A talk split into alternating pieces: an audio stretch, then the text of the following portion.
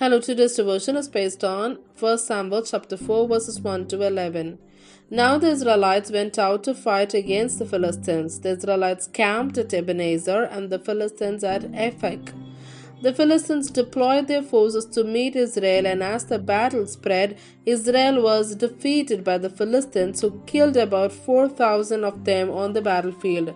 When the soldiers returned to camp, the elders of Israel asked, Why did the Lord bring defeat on us today before the Philistines?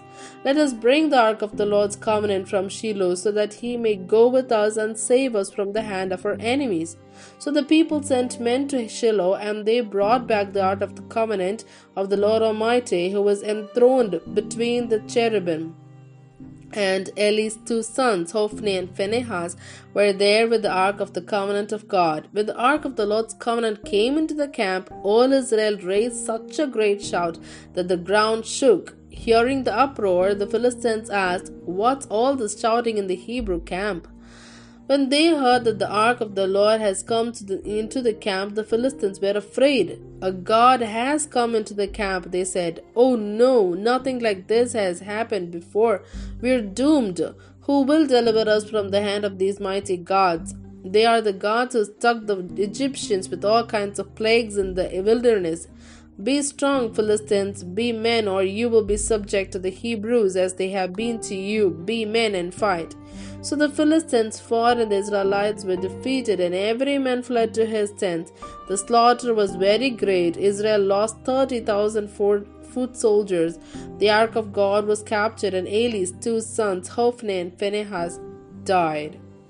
Here ends the Bible reading.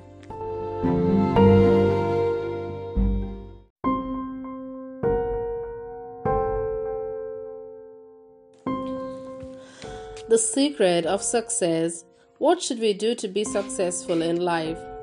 Many have the habit of sleeping with their Bible next to their pillow. They think Bible is a lucky charm to ward off bad dreams and give sound sleep. They do not realize that God's word should be in their mind and heart, encouraging them and strengthening them.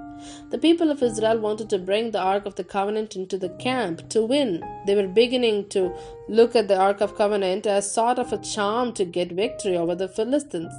The Ark was the representation of God's throne in Israel. Instead of getting right with God, the Israelites set about devising superstitious means of securing victory.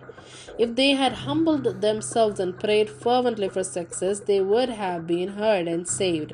In this respect, most of us are just like that. We think of a thousand things to do but neglect the one crucial thing of enthroning God in our life.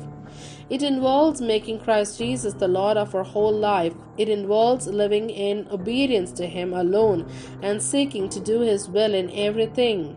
We know God is great and deserves our submission, yet we often resist God. Knowledge was not their problem, but submission to God was.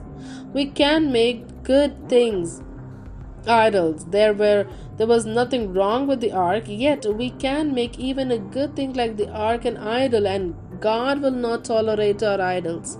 My friend, God gave Joshua the secret of success in Joshua chapter 1 verse 8. Only when we meditate in the Word of God day and night and obey, we can have success.